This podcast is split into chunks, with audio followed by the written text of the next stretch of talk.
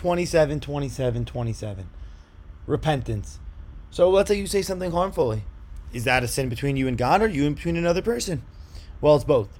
You have to go and go through a regular repentance process and feel bad about what you did and ask God for forgiveness and try your best not to do it again. But what if that caused harm already for somebody else? Well, then you got to go and get forgiveness from that person. And if he doesn't know the situation and it didn't cause him harm and the whole thing fell under the rug, it's better not to say anything. A practical way, which is also not so practical anymore in our generation, of accomplishing, uh, you know, having the message that you spoke, the gossip that you spoke, go under the rug without it harming the person, is to go to anyone who heard it and say, this information is inaccurate. Um, might be difficult if the information is actually accurate, and it's also not so practical with so many people in the world these days and how easily accessible people are. And we're talking about a poor man's treasure. So now we keep talking about kids.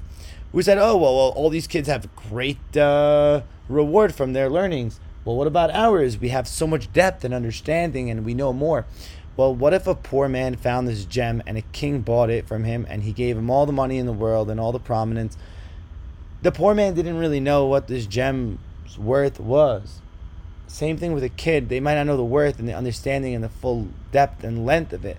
But nonetheless, it's pure, like the diamond, like the gem they found. And they're gems. So the gem is the gem and it doesn't matter if you know what to do with it or not. It matters is is your mouth tainted from a gossip, or is your mouth clean and pure like a child, or the best we can? Thanks. Have a great day.